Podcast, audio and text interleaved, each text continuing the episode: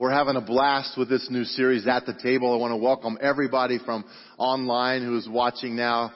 God bless you. And we've had a, a great time talking about food because I'm just amazed. When you celebrate something uh, big, there's usually food involved. Would you agree? And then if you have something sad, there's a death in the family. What do people bring over? Food. Why? Because that's one thing we all do together. And it's very different. It changes the connection when there's food involved. It takes the formality out of it. That's why Jesus ate a lot.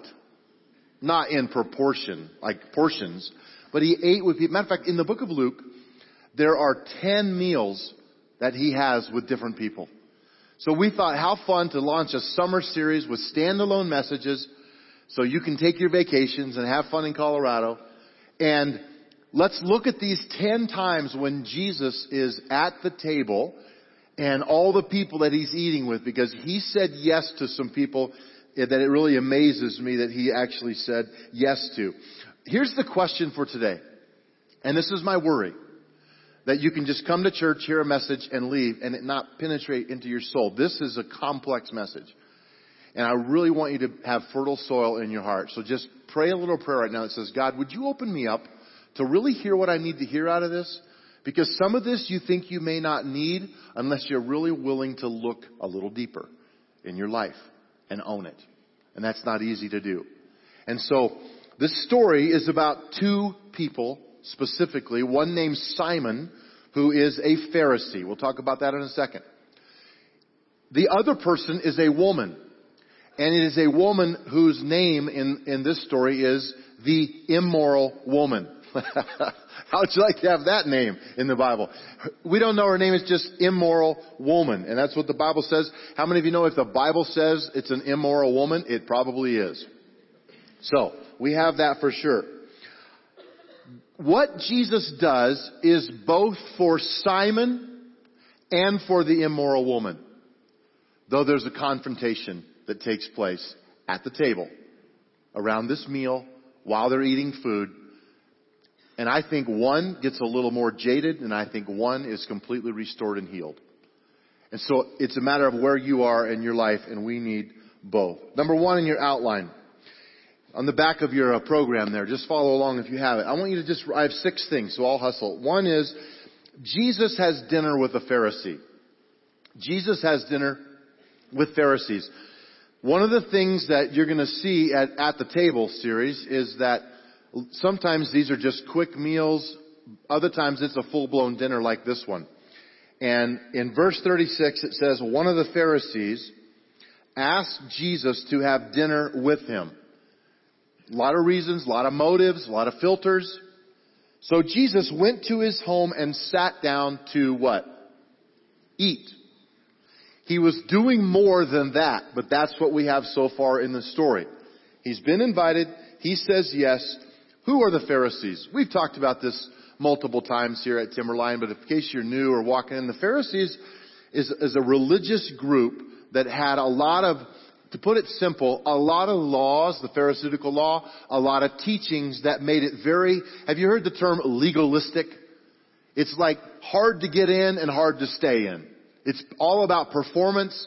It's about, they made little new rules constantly, hundreds of laws and rules. If you want to be holy, don't do this, this, this, and this, and this.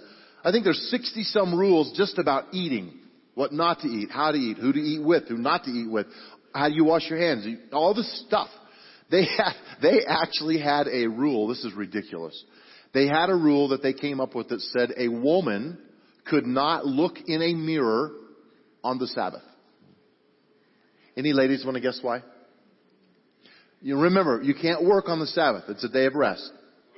They said she might see a gray hair and pull it out, which means she has been working and laboring. So ladies, there you go. No more looking in the mirror on the Sabbath. It just went on and on. Now here's another thing that I think is really fascinating. You've got to get this. Jesus knows that at the end of his ministry, about three years from now, It's the Pharisees, Sadducees, scribes, it's, it's the religious culture that's going to call for him to be crucified. He, he's walking into a house of people who will ultimately ask for his death. And he knows that because he came to earth to lay down his life. How big is that? Am I willing to live my life in such a way that I am open to moments that are uncomfortable, open to moments that I know these are not my people, that I know this might be an enemy of what I believe and what I profess. That's how open he was, and he said yes to coming to have dinner, to eat at the table with Simon the Pharisee. Number two, the woman was doing all that she could think to do. You'll see when I read this in a second. It's unbelievable what, what she was doing. It's almost embarrassing or humiliating. But Jesus knew what this was about. Others did not. And she did it sincerely out of her heart. Verse 37. When a certain, what? Immoral woman from that city heard he was eating there, she brought a beautiful alabaster jar filled with expensive perfume. Now listen to this. Then she knelt behind him at his feet, weeping. Her tears fell on his feet, and she wiped them off with her hair. Then she kept kissing his feet and putting perfume on them. In, in this culture, when, when you came to the table, in many environments, there are mats out and there's small tables where you actually recline on the floor. So the picture I have in my mind is that Jesus is like reclining, maybe on his elbow and his feet are kind of back behind him like this. And she's right here. So while he's talking to Simon this way, all this stuff is happening with his feet back here. What do we know about her? We know she's immoral. We know that that she has some really expensive perfume in an alabaster box. There's lots of theologians. If you read this, you'll have all kinds of numbers about how much this uh, costs, but it's irrelevant. The point is, it was really expensive. She was humbled. She was ashamed. She was kissing his feet. I mean, can you imagine what this must have been like to to be Jesus? I don't like people messing with my feet. Anybody else? I mean, why would he let her do this? I'll tell you why. For her. He didn't need, he didn't need this. He wasn't saying, oh, a little to the left. He, he was there, he was there to say, this woman needs to repent. This woman needs to feel some anguish. This woman needs to have something in her life that acknowledges her sin. And this is a, this is a huge, huge piece of what I really hope God puts in your heart today. Are we in a culture where anyone says I'm sorry anymore and means it? I mean, someone could run into you with a grocery cart in the grocery store and look at you like, get out of my way or I'll run over you again. There's a, there's a level of rudeness in, in driving and stopping and trying to get in and trying to get out people, it's, it's just all about good old number one. And there's, there's sorrow in my spirit about that. Here's someone who is really sorry and she's saying, I'm sorry. What else do I need to do? It's almost sad because this guilt is driving her to, to recognize here's the Messiah. She believed that, no doubt. And she needed forgiveness. I remember, you know, raising kids, you know, we had three children and a boy and two girls and and it's it was it's a blast. It was one of the best days of our life, and and uh, but we're not as actively raising them anymore. They're adults, and how many of you know you never fully stop raising your kids, but now they're kind of raising us, I think. Uh, but but I can remember some of those days when I would say, Ryan, you need to tell your sister that you're really sorry, and he would say, sorry. How many of you are living that right now? You're in the middle of this. Yep. Sorry. No, you need to say it in a way that you mean it. And, and I wasn't satisfied until he could say it in a way that it sounded like he meant it even though he didn't. we justify our actions. We feel like people deserve it. We walk away without the anguish of recognizing our sin. And you guys, if your sin is under the blood of Jesus, it's gone. Don't pull it up again. But if you're here today and there is unconfessed habitual sin in your life, I hope you gulp right now. I hope you feel an anguish and a shame in that that only God can redeem. Because being sorry for my sin is the only thing that can turn me around. Let's start with that. Number three, why do our minds go to immediate judgment? Why do our minds just sort of jump on the judgment piece like this is about to happen to Simon? And he's going to immediately, well, let me just read it. Verse 39. When the Pharisee, okay, this is Simon, when the Pharisee who had invited Jesus saw this, he said to who? Say that again. He said to himself, that's a very important part of this story. He said to himself, if this man were a prophet, he would know what kind of woman is touching him. She is a sinner. Here's what I want you to note. He does not see her tears. He does not feel her shame. He does not sense her anguish. He sees nothing in her except that she is a sinner and Jesus is doing nothing about judging her. As a matter of fact, the fact that he's letting him, her touch his feet is a sign that he's really not a prophet at all. Wow. That's the best you can do, Simon? That's the best empathy you have? That's the best sympathy you have? What, what happens in your heart that someone's tears doesn't even move you anymore? Especially when they're sincere and they're real. Man, think about that. There's a lot in that. He said to himself, okay, this is a big issue. He did not vocalize it, but his brain is filtering all this stuff about judgment. Now, you right now, scientists say that your brain is processing and you're speaking to yourself six to eight times faster than what I am speaking. And I'm a medium speaking kind of person when I, when I speak. Some of you are like, no, I, no, I'm not.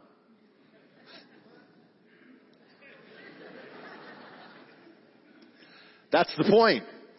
Your brain is just going crazy because you're processing what I'm saying, what it says, you're reading what sight, sound, smell, everything around you. Your, your, brain is processing all of that. He said to himself. Now that is a big part of how Satan keeps us from freedom. It's called self-talk. This is not just psychology, this is Bible. What you say to yourself and what you allow to happen in your brain matters dramatically for your future. And when you hold on to stuff, including judgment or lack of forgiveness, it will eventually wreck your life. It will win. Your self-talk matters. And how quickly we go in our human nature to critical mode. You've been sitting at a restaurant waiting for someone. They're late, they're late, they're late. You have this thought, man, they're wasting my time. I've got stuff I need to be doing. Instead of thinking, I hope they're okay. What happened to them? That's a filter. It's just, is it about me or is it about them? Where is my care? What levels? It happens to us very, very fast and we don't even know why. Our culture has become pretty self-centered and it's, it's all about me. I gotta keep going. Number four. We need to understand the why. We need to understand why, why is Simon kind of coming out like this? What's going on in him? So Jesus is going to really teach Simon something powerful here. He's not trying to bash him or hurt him. He's trying to get him to wake up and see the truth about his self-talk.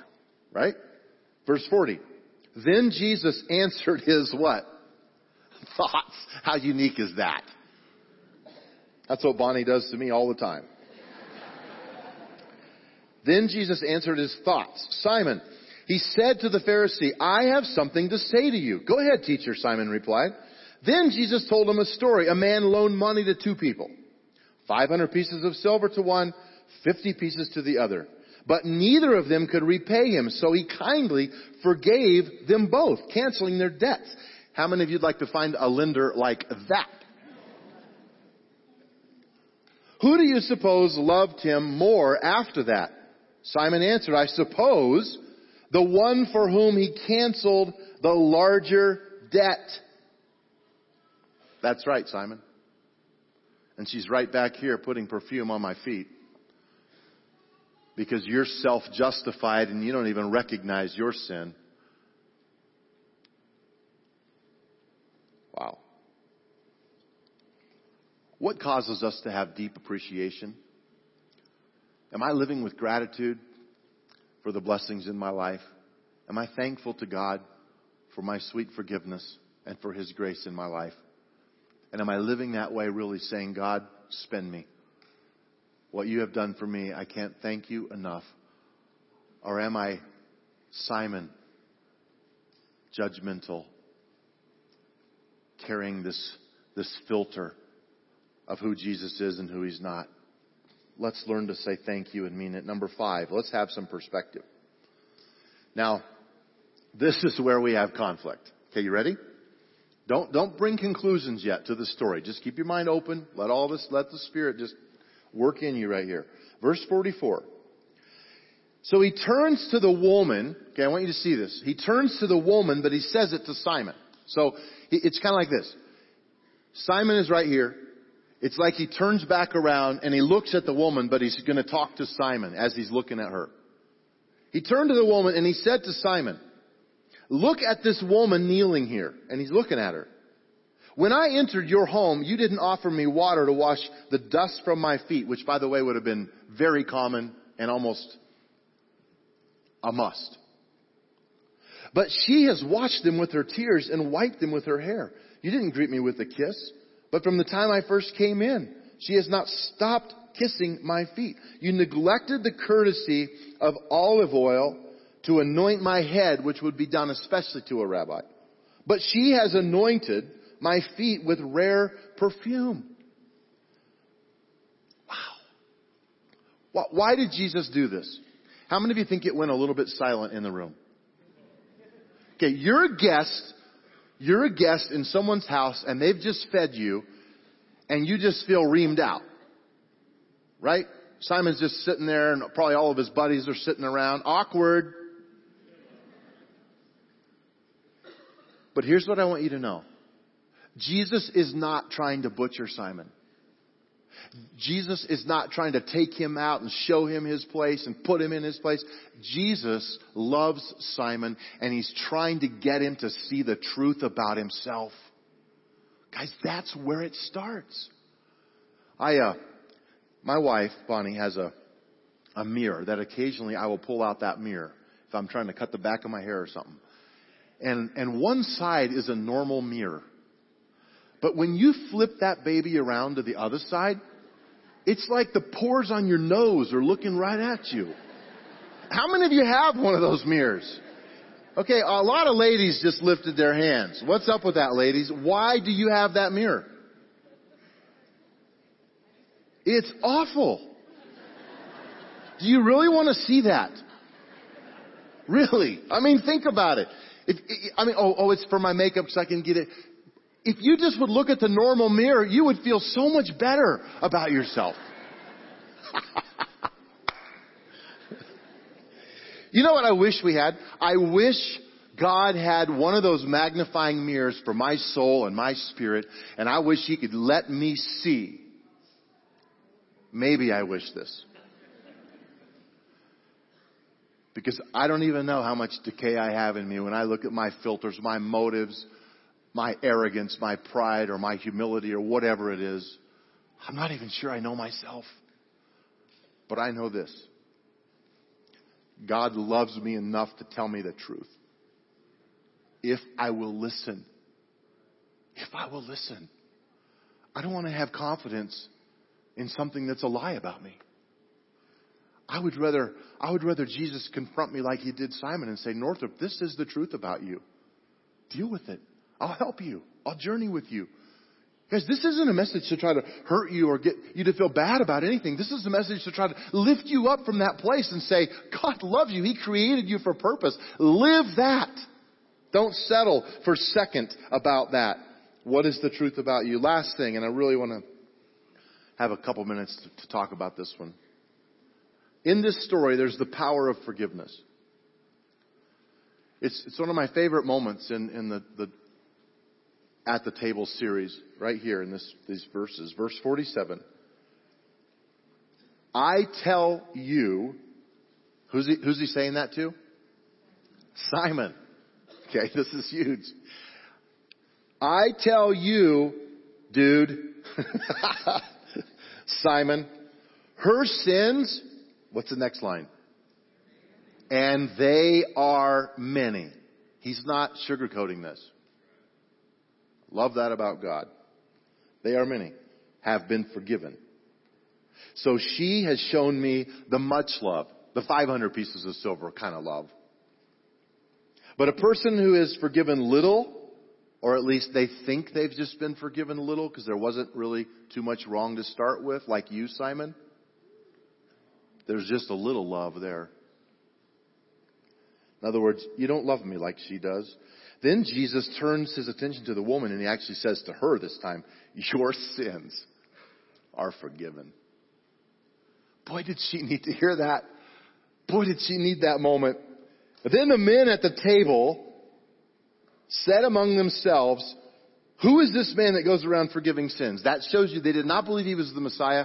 They did not believe he was the Son of God. And they go right back into judgment with no regard to the release that this woman.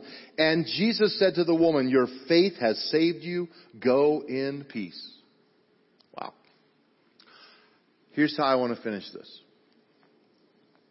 I want to talk about forgiveness.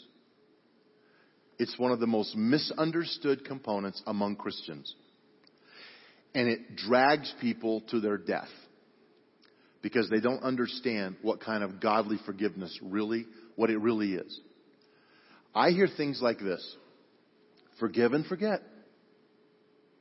What we mean by that is when we forgive, we're learning not to hold a grudge, which is very important and is biblical and is true. But I want to tell you something.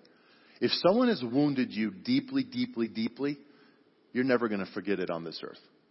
It doesn't mean you ha- eh, that it controls you or it has power over you. It just means that you cannot humanly pretend that it didn't happen. We're in the flesh. How many of you have known?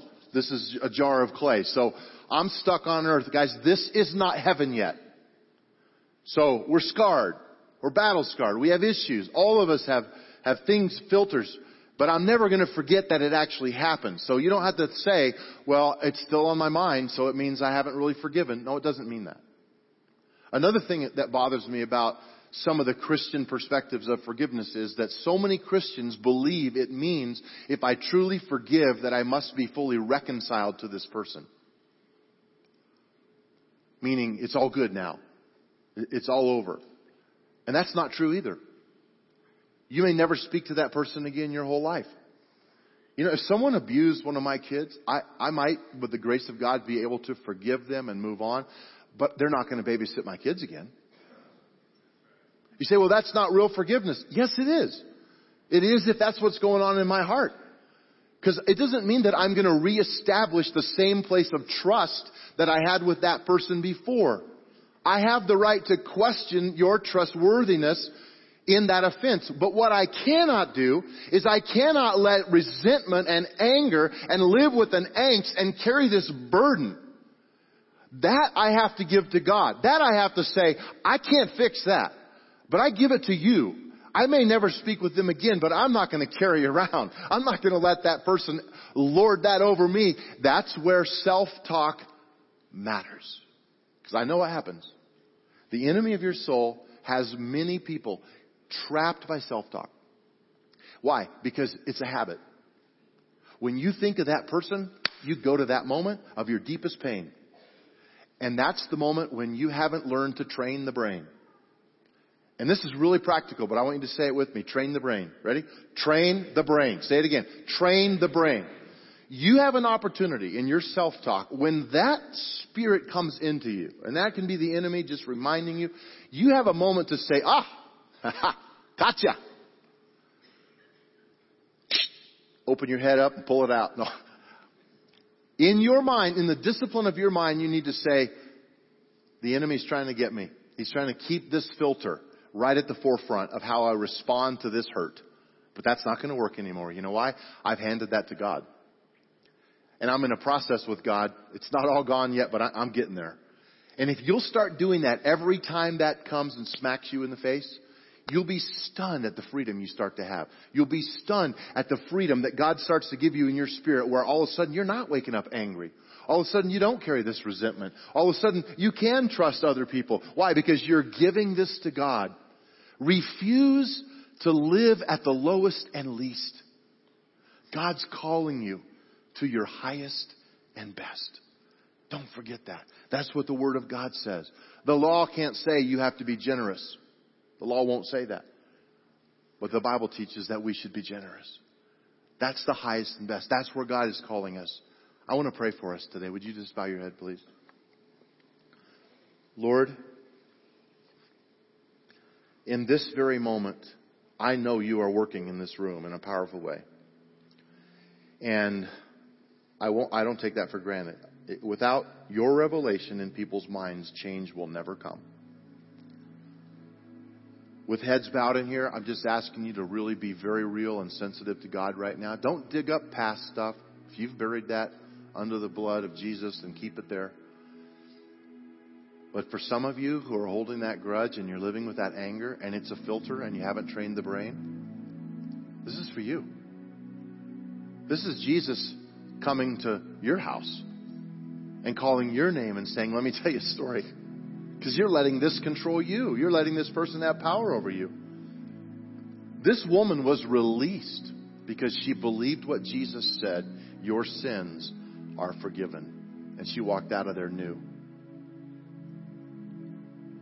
I don't know, in moments like this, if you should raise your hand or tap your foot or shake your head or just say, Yes, Lord, under your breath. I don't know, but I'll, I'll give you those options. But I think it's good for us sometimes to raise our hand because it's physical and it's it's a motion, it's a movement that we're acknowledging. So if you know that's you, you're stuck. You, you love God, but you're stuck with this carrying this. Raise your hand. You can put them right back down. God bless you. We're going to pray for freedom. And it's, it's not going to all just come in one big swoop. That's another lie. This is a process of training the brain and coming out from underneath that pressure. You just keep handing it to God, though. You keep handing it to God. You keep trusting Him. Okay, I'm going to flip it over now. How many of you would say, I have a little Simon in me? Sometimes I get pretty judgmental and I label people, and God's touching my heart about that today. Lift your hand. Yeah. It's easy to become that, you guys. God's working on all of us. Okay, Lord.